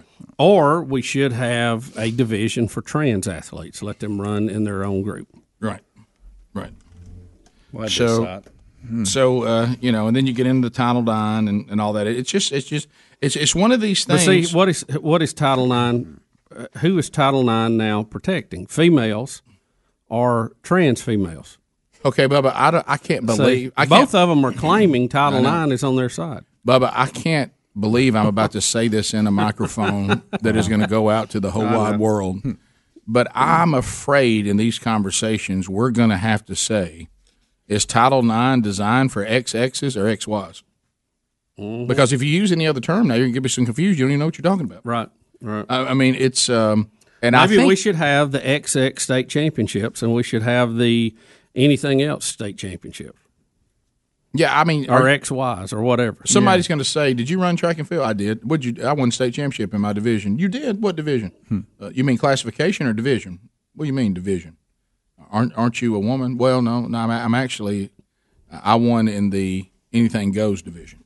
Yeah. Now the one of the girls, I'm an XX champion. I'm an XY champion, or I'm anything I want to be champion. Mm-hmm. The one of the females XX that was at the center of this lawsuit said that she had lost out on 4 state championships and countless other opportunities. Well, it just so happened in the state championships right before this the trial in this, she defeated the trans athlete, mm-hmm. which some people are thinking the trans athlete may have slowed it down a little bit, so the argument wasn't as good. Yeah, well, but who knows? I mean, what? Back to the good old days. Can't we race? Can't we have boys racing, girls racing, and then whatever else? Well, see, what we're trying to do, which is our mistake, is what we started out saying. Look, people in their own private lives, I'm a maximum freedom guy. But when we all get out here and have to interact now together, we got to have some sort of order. Rick and Bubba, Rick and Bubba.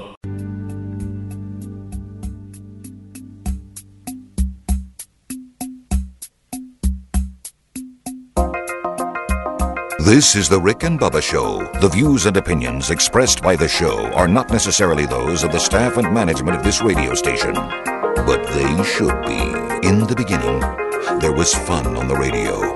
Then the radio industry fell victim to corporate America and venture capitalist bankers who marched in with their research and up to their armpits in debt and turned the radio band into a wasteland of cookie cutters, faceless, sound-alike stations who completely lost touch with the people they were meant to serve. Then there were two voices that cried out in the wilderness, faint at first, but becoming louder with every passing ratings book. It's okay to have fun again, to give the people what they really want to hear and not treat them like a sea of mindless followers who have no choice in their radio entertainment. Welcome to the Rick and Bubba Show. 7 minutes past the hour, the Rick and Bubba Show.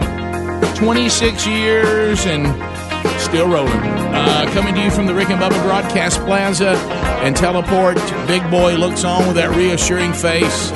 Friends watching in the golden ticket seats. Speedy, the real Greg Burgess, Helmsy, Eddie Van Adler, Team Rick and Bubba ready to go. Our Rick and Bubba University intern program features Stretch Armstrong today as he bangs out a degree in common sense. Common sense now deemed a superpower. Welcome back. for a brand new hour, Mr. Bill Bubba Bussing. Rick, glad to be here, and thank all of you for the opportunity to sit here in old chair number 2. Yep. Congressman Gary Palmer, friend of the show, just kind of walking around the old plaza, probably trying to get his picture made with Big Boy out here. And we found out that you were near, and anytime you're near, do stop in. How are you? I'm good. How are y'all? Well, we're great. There's not a thing going on, is there? Say that again? I said there's not a thing going on, nothing to do. Well, as far as any meaningful legislation with the Democrats in charge of Congress, there's nothing worthwhile doing, but there's a lot that needs to be done. How did you feel about the group that you're in, the body that you represent, impeaching the president? I thought it will go down in history as one of the more shameful things that we've been a part of. It was a railroad job from the get-go. They denied the president due process. They denied us our rights as members of Congress to call witnesses, to see documents. Honestly, in my entire life, I never thought I'd see anything like that, where everything that you think is right and proper is pretty much just dismissed. And they rammed this thing through, and I think the American people— here's the thing, guys, that I think that they really believe. They really believe that the average American is stupid. They really do. I do get that. I do get that sense, honestly. Yeah. And I get that feeling every time I see Nancy Pelosi talk. Well, and they just thought they could do this, and that everybody would think that that this was an impeachable offense, and it wasn't. And it's blown up on them. Gary, does it seem— I mean, to me, you had people that went to Congress running on the platform of we're going to impeach the president before they ever even had an offense to go on. And they just seemed like they, it was going to be the Mueller report. It's going to be the Russia this. And, I mean, it looks like they're just looking for anything they can cause a disruption with. When Nancy Pelosi tore up the State of the Union address. That was precious. How'd you like that? She committed in my opinion, she committed a felony. She committed an offense in front of 30-something million people that if she were prosecuted, she would be removed from office. So how so? Explain that to us. Well, was that the legal document, or is that delivered at another time, and that's just a copy flips or something? The Constitution requires that the president from time to time deliver an address on the State of the Union. And it used to be written, right? Well, from 1801 till Woodrow Wilson, it was always delivered in writing. So you deliver one to the president of the Senate, that's the vice president, and you deliver one to the Speaker of the House. They're the official officers for the House and Senate. And from Thomas Jefferson, never gave us an oral State of the Union. He always did it in writing, and they did it, like I said, until Woodrow Wilson, and he started doing it in writing and orally. Then President Hoover only delivered it in writing, and then Franklin Delano Roosevelt picked that practice back up. If you guys were to go up to the archives and you wanted to see the State of the Union addresses, you would be able to see that. Mm-hmm. This is an historical document. And the fact that she ripped it in half made that even more of an historical document. That's never been done before. Mm. And as far as I know, she still has it, which if any lawyers are listening, you want to look up Federal Statute 18, subsection 2071B. It's pretty plain. Well, let me ask you this. Why can't you bring that charge? You're a member in standing of the House of Representatives. Why can't you charge her with it? Well, a member of Congress can't charge anybody. We could have hearings, and being in the minority, that ain't happening. Right. But as a member of Congress, we don't have that authority to bring charges against anyone. Even someone who breaks your own rules? You could file a complaint with the Ethics Committee. Keep in mind, we're in the minority. Right, it's all Democrats. Yeah, they're going to gavel that baby out of there. It's actually even. It's the Ethics Committee is even numbers, but you'd have to have at least have one Democrat vote with you to bring an ethics complaint. She also violated the House rules.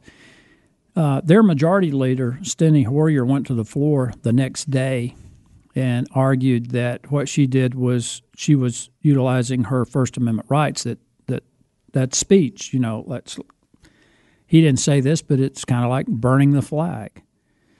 And he said that she had a First Amendment right to do that. And I went to the floor right after him, and I said, in regard to Majority Leader Warrior's comments that this is protected by the First Amendment, I would just like to remind the Majority Leader that not all speech that's protected by the First Amendment is allowable by the rules of the House on the floor. And that would include destruction of the House, the official House copy of the State of the Union address. They make it up as they go, guys. They don't have rules. Yeah, and I guess it appears that way to most of us. But this is, and I know that you have been, have felt this way for a long time, and you are very astute when it comes to the Constitution and the founding of our country. I think now more than ever, we, the American people, have got to be educated on this, because you just made the point. You know, if you're sitting there, you have someone get up who's a Republican, and they say what is happening right now is not constitutional. Like, even we're not even Republican. Alan Dershowitz can get up and say what's going on here does not meet the demand of the Constitution. And then the Democrats will get up and go, what's going on here is 100% constitutional, and the Republicans want to tear up the Constitution. And then the Republicans say the Democrats are tearing up the Constitution. Well, if you're an American citizen, how do you know who's telling the truth if you don't know what the Constitution actually says? One of the most respected legal scholars in Washington, D.C. is a guy named Jonathan Turley, and I've met Professor Turley. He's a brilliant guy. He's a Democrat, and Jonathan Turley testified in the hearing and told in the hearing said this is not constitutional. There is no impeachable offense here.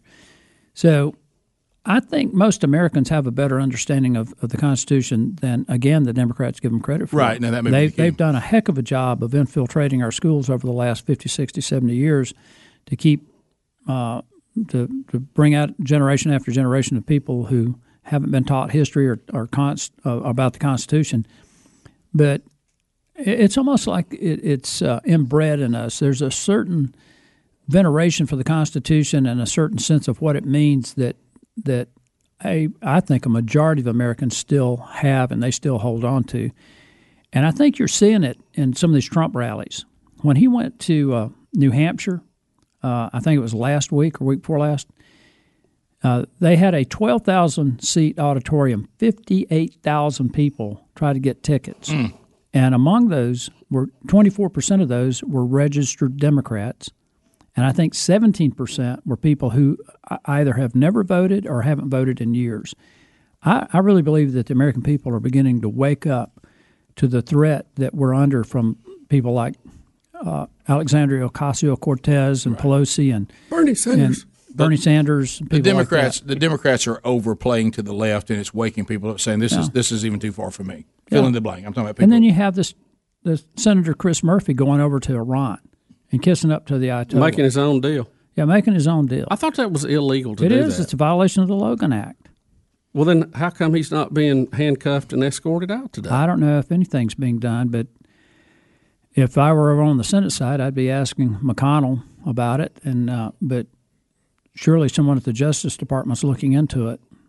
And it's not the fact that he's a U.S. senator doing it. Right. None of us could do it. The Logan Act prohibits any American from going over and entering into negotiations with a foreign power that's in opposition to the United States.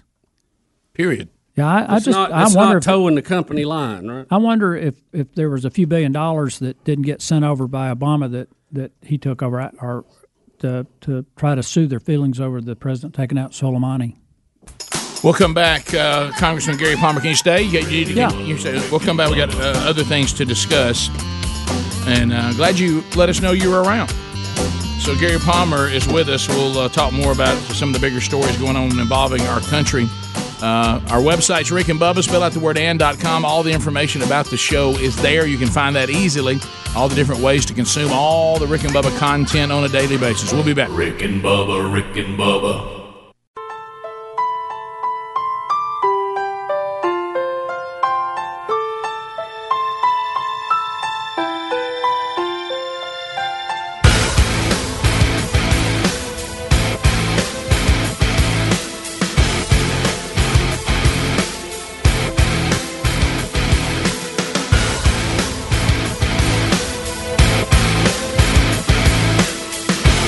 22 minutes past the hour. Congressman Gary Palmer, representative from the great state of Alabama, here with us visiting. He happened to be in the neighborhood, checked in, friend of the show. And so let's talk coronavirus. And our country is obviously trying to do everything we can do to minimize its impact in our country. But we're a big old country with a lot of people traveling a lot of places. And so this is there's a lot of, theories out there, where could it possibly have come from and all of that. So give us some insight from your point of view. Well, first of all, I'm part of the leadership in the House on the Republican side, and we've been meeting with the president, and the president, I think, has responded in exactly the right way here, and I think our medical community has done an excellent job of this. I don't think it's contained just to China. Obviously, it's around the country, but I don't think it's going to right now. I don't think it's going to be as big a problem in other parts of the world as it is in China and some of those countries that are less able to contain it. But it is a serious problem, and it's they basically have got somewhere between in the range of 58 million people quarantined and shut off from the rest of the world. Congressman, some of the reports we're seeing, it's not in Africa yet, but they say when it does, it's going to be devastating because they already have a lot of health issues there and not enough adequate medical conditions. Is that something that our government's worried about, or do you think that's not an issue? We're trying to help the Chinese contain it, and but there are other diseases that they've had in Africa, most notably Ebola, mm-hmm. that they have been able to contain that, even though they don't have the health infrastructure in a lot of those countries that we do, or even that they do in China. I mean, it's remarkable that China's been able to build the hospitals that they built in 2 days, and the amount of time that they built them in. How do you do that? By the way, how's the concrete dry? It seems a little strange. Well, it's because you're using prefab material. It's what I used to work in for two international engineering companies back in my earlier career, and it's what I would call tilt-up construction or component construction, and they this is not your typical hospital. This is built for a specific purpose, and it's built to contain the spread of this virus and to treat the people that have it. So you're basically just putting together shoebox rooms and putting a bed in it. Do we have and we've had stories that from the U.S. side we have plans, if this does get at a bad level, that we have these containment centers around the country? Well, maybe some used military, but if you can comment on that. Well, I don't know any of those details. I do know that the people that have come into the United States that we suspect might have the coronavirus are there's a place in Nebraska where people are being sent, and there are a couple of other places. But again, I think the administration has really been on top of this. What about its origin? I know we were talking in the break a little bit. Some people think it may be some biochemical getaway by the Chinese government, or it could be as simple as the culture in this part of the world is ripe to spawn this kind of thing. Yeah, they eat crazy things and don't have the cleanliness maybe that we would think science would demand. Yeah, I have seen the same reports that most of y'all have seen about the possibility of this being, chemical or bio weapon that got out of hand. I don't see anything that legitimizes that theory. I think it's probably more in line with what we've seen in the past with the SARS virus, with avian flu, and some of these things. Is that they have some really odd ideas about what you ingest. And I think that's probably, I think, most likely the origin of this. Well, I've cut back on my snake intake. I'll tell you that. Here's the thing about freshwater eel. I hadn't had chicken feet, and I don't know when. Well, coronavirus is not a new virus, but what happens is these viruses mutate, and that's what causes the big problem. Is that you're able to treat things like SARS, then it takes a different form. And when you're in an environment like's in that province and people not having the same view of what you eat and sanitation and things like that, you can have some pretty bad stuff come out. Democrats debate tonight. Bloomberg's in the mix. Mm-hmm. So, you know, the guy's worth over $60 billion. $60 billion. He could spend a tenth of his net worth and spend $6 billion to buy the presidency. And one of the things that really concerns me, guys, is that we may be on the verge of having a mega wealthy ruling class, an elite ruling class. And I'm at a point where I'm thinking that we might ought to put a limit on what individuals can spend in a political campaign. And I'm not taking sides on the Democrat, but I do think a lot of what they're saying is correct in that. And you take President Trump, and people say, well, he's a multi-billionaire, but I don't think President Trump put his own money in. He spent a fraction of what Hillary Clinton spent. What he did was he went out and to the people with these rallies, mm-hmm. and he got on Twitter, and he bypassed everything that everyone has ever understood about a traditional campaign. I got you. He reinvented grassroots campaign. Yeah, no doubt. But I think it's a problem that you can have a guy that has that kind of money, and I just think that, you know, we do not want to lose our ability to choose the people who govern us, even though we've made some pretty bad choices. Well, yeah, you're already right. Yeah, no doubt. Well, thank you. It's always fun when you stop by, and anytime you're in the neighborhood, holler at us. I'm telling you, the beard has added some edge to you. Yeah. Well, the beard belongs to my wife. She likes the beard. I'm not crazy about it. But... well, look, if she likes it, then that's all you had to say. You know, that's right. Well, she told me I looked scholarly. I was hoping for something else, but I thought it was scholarly. Bubba, Rick and Bubba. Rick and Bubba's in Ohio. Rick and Bubba, Rick and Bubba. Pass the gravy, please. 35 minutes now past the hour. The Rick and Bubba Show. We're back. All right, as we make our way back, look, I want to point you to one of the things I know. If you know, running a business, software, you can be just overwhelmed by software, and there's nothing worse than you say, I got to spend some time on the software we need, and then by the time you're done with, you know, the hours of dealing with it, you realize you don't even have the right software. I mean, how you can't even have software? So let's see if we can't take this system and make it a little more efficient by using this free service, Capterra.com/Bubba.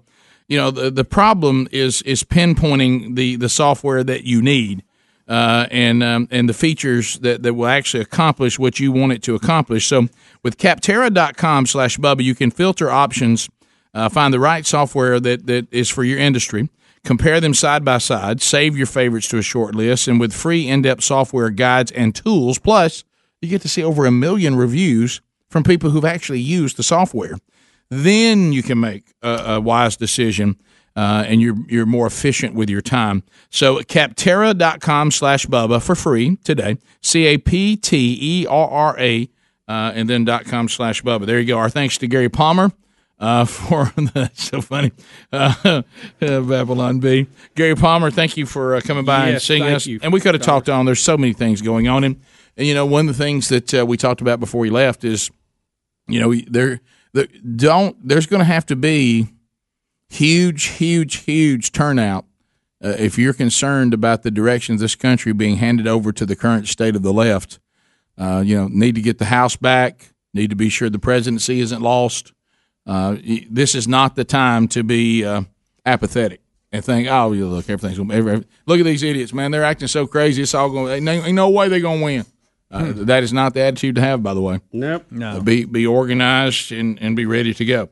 We didn't get to talk about this because I know that time was running out, but, you know, this thing with Trump and his release of all these people today including, you know, the commuting the sentences. Yeah, he's commuting the, you know, that cat in Illinois that was like trying to sell Obama's seat. Was he the governor? Wasn't he the governor? Yeah, I think he was. Lago, wasn't that his name? Yeah, what everybody called him. Right, yeah. And so he's... Yeah, I don't know. What's the play here? Yeah, I don't know. I wish we'd had a little more time with the congressman. I'd like to have known. But it's, this is a privilege that the president has that is not... There is no check and balance on it, per se. He can pardon and commute whoever he wants to, whenever he wants to. Most of them wait till they're headed out of office. That last day, buddy, they put the list out. Oh, yeah. Mm-hmm. And then there's no blowback, to them. But I'm not really sure what the play is here on this, Rick. I don't know. On down in the stories, it does explain a little bit, but it's pretty confusing to even explain. And we got the ex-San Francisco 49ers boss. You got that too, yeah. He's being pardoned for a conviction over $400,000 to win a riverboat casino's license. Mm-hmm. So he was paying off some folks to get his license. So, mm-hmm. but I mean, what's his play here? Why would the president? What is he doing? I mean, what is he? Does he really just think these people have sentences that are too severe? Yeah, I don't know if Trump was just looking over things and said, I think these are unfair. I'm gonna fix this or. This is I really don't know. Yeah. I don't know. Speaking of that, will you watch the debate tonight from the Democrats just with the, no. I have to look at some of it. I might spin by there to see them all jumping on Bloomberg. I'm going to see if Bloomberg's standing on the box like President Trump said he would. Do you think he will be asked that and he will step out from around the podium and show if he's on the box? Right? You do realize if I was a journalist, said he thinks of small and little when he thinks of. If I was a journalist, I would ask him immediately. That'd be the first thing. Oh, yeah. Will you step out in front of the podium to show if you're on the box? One thing back to the pardon in the story here, it says Trump made it clear that he saw similarities between efforts to investigate his own conduct and that of Blago that took him down. It was the same prosecution people that took down him. It was involved with Comey, Fitzpatrick, the same group.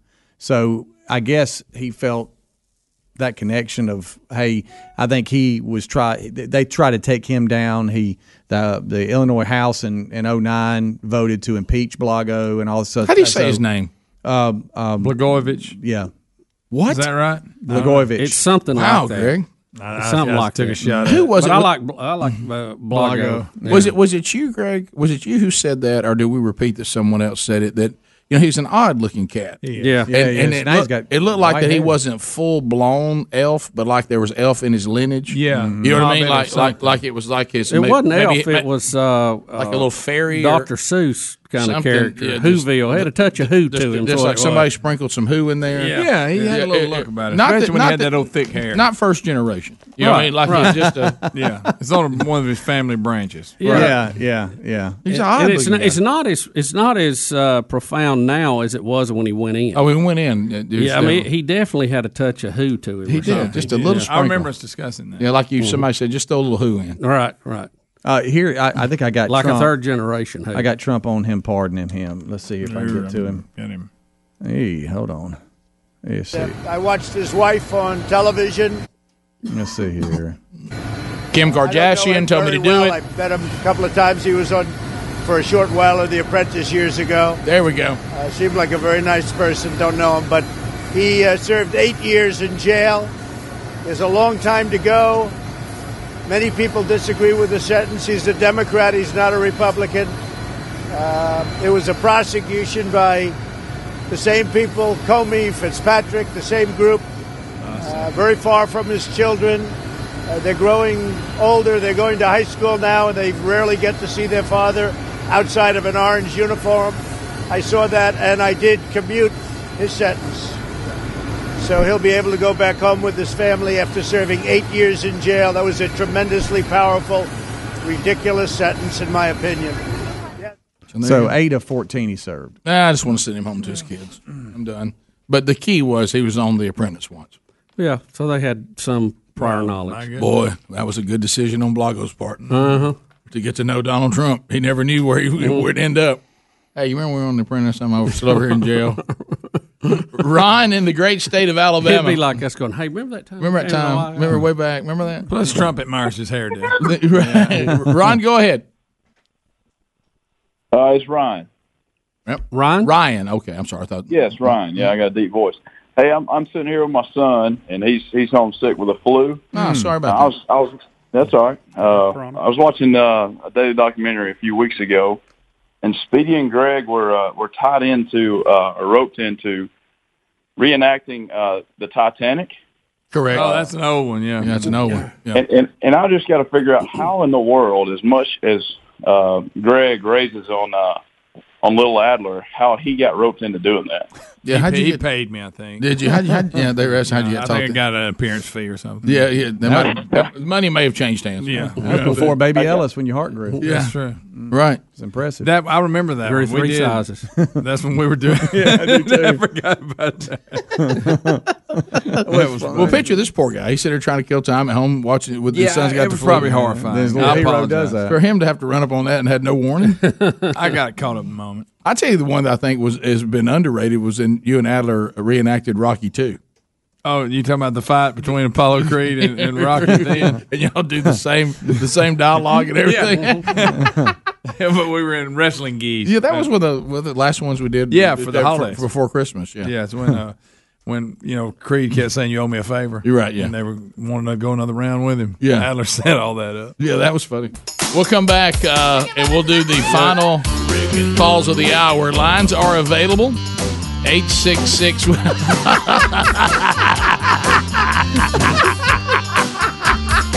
Your phone calls are next. That really happened. At 866. I forgot about it too. We be big. There's a line available for you. Oh my goodness, I'd forgotten about it as well. Rick and Bubba. Rick and Bubba.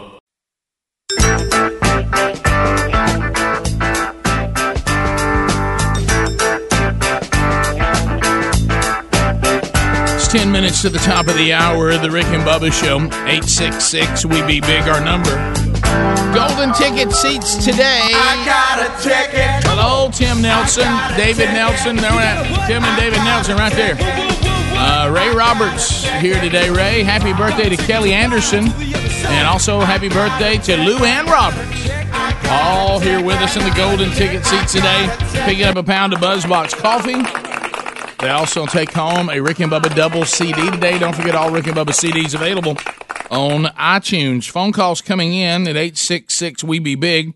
Bubba, the NCAA moves toward immediate eligibility for all transfers. Yeah, they're looking at a one-time transfer with no sitting out penalty for all Division I athletes, and it looks like it's in all sports, too, best I can tell. So this would just be one time you can transfer, and that's it. You're ready to play. Let's go. Done. You can do it one time. Said it would be a boon for athletes in high-profile sports such as football and men and women's basketball, but it looks like it is for everything.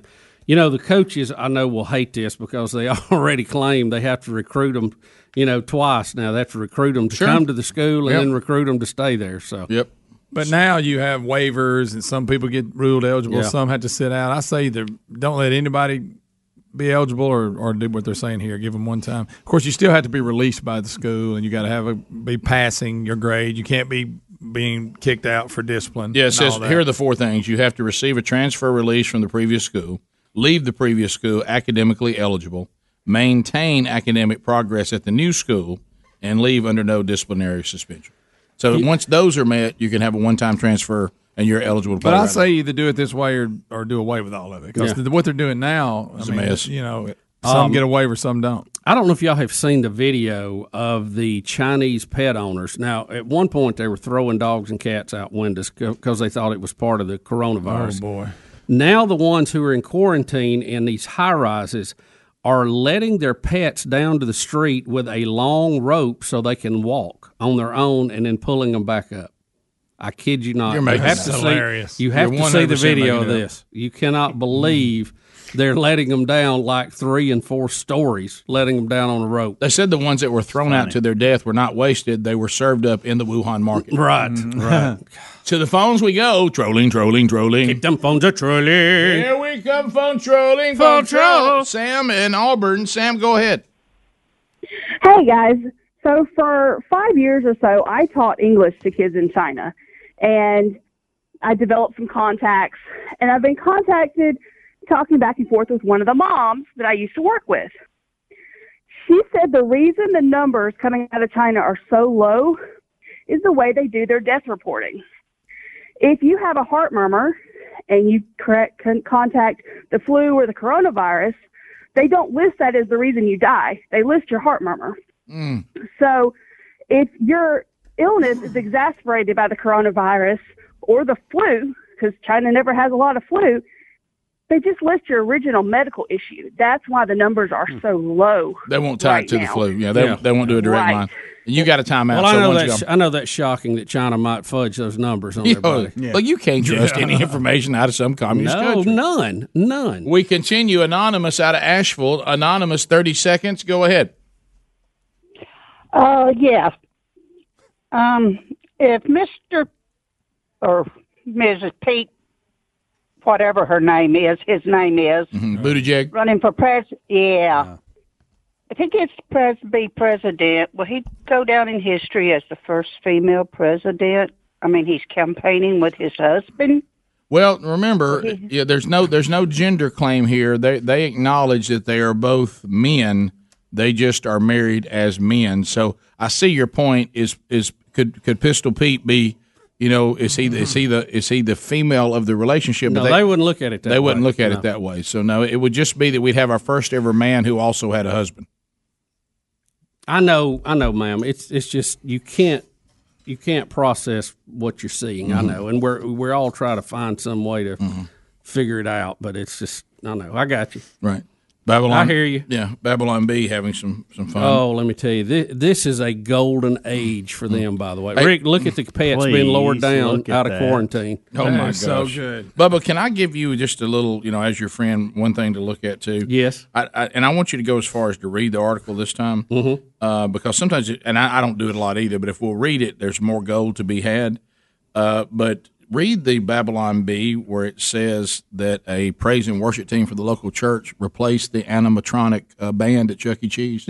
And if you'll spend a little time with that and really delve in, it may be one of the most cutting ones they've ever done. Yes. Worship team replaced by animatronic band from Chuck E. Cheese. I'm sorry, it went the other way, that they were replaced by the band, and it is gold. Hmm. But the one on Pete Buttigieg, says Babylon B, Pete Buttigieg releases study Bible with notes that explain why most of the verses are wrong. Right. that is a good one. All right, I need to clarify. We can't call Mayor Pete Pistol Pete, because we call the Bachelor Pete Pistol Pete too. So I did it as well. I thought he's Pilot. But several of us during this segment have referred to Mayor Pete as Pistol Pete. So I don't want people getting those confused. I will acknowledge that based on the worldview of Pete Buttigieg, we probably shouldn't call him Pistol Pete. Thank you, Rick. Right. Let's just move to something else. That's a good point. Yeah. His last name, I don't know how to say it. I'm saying Buttigieg. Is that right? Buttigieg. Could just abbreviate it. Amanda in Huntsville, 100.3 The River. Amanda, go ahead. I just wanted to let you guys know that I have the next great idea for you. I think that you need to put on marriage conferences. Well, Bubba and I are. Did she laugh at the end of that? Yeah. Oh, are you, Amanda? Are you laughing? This is the reason that that it's funny is because I literally woke myself up from a dream I was having where you guys were putting on a marriage conference. It was so hilarious that I literally woke myself up laughing. Amanda, I didn't know where you were going with that. When you said you had a dream about us, I didn't know what was up. I know. I bet that did wake you up in a hurry. So our goal is to make you laugh. So you dreamed it was a conference that Rick and Bubba got up and talked about marriage. Rick and Bubba and the whole crew was there, and y'all had us playing these insane games, and it just, I mean, I can tell you, this whole long story about it. It was just hilarious. Did you get anything out of it? What was, did you happen to catch the name of any of the games we played? Oh, my goodness. I don't know, but we were. There was definitely wedding cake involved. Good, okay. That makes sense. There was a little bit of, balancing cake on plates, I remember. Okay. A little bit of throwing cake. So it was a talent competition. Yes, and the gist of it that I ended up with was that if you laugh together, Yeah. That makes for a great marriage. Well, there you go. And the cake was, we clearly were going to the second honeymoon after we were finished with the cake games. There you go. That's good. It all ties together. Russ and Gadsden, Z93. I want to go to this conference. Russ, go ahead. We could call it. Let's get after it. I was just wondering, the president, or the guy that's running for president that's got the husband. Correct. Would he be the first man? First lady, how would they address him? They've addressed it. He said that if they win, he would like to be called the first gentleman.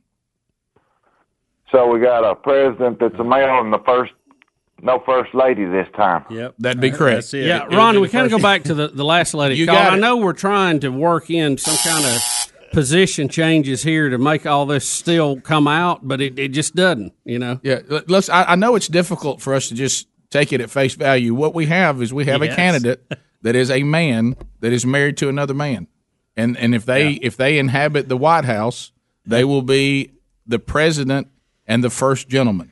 That's it. Yeah. I mean, I know when you hear it, you think, please tell me there's some other solution. And what term did I call it, Rick? Easy. Don't ask Greg. You know we have a hard time saying it. Yeah, I don't want to say it. Okay. Yeah, it doesn't come out right.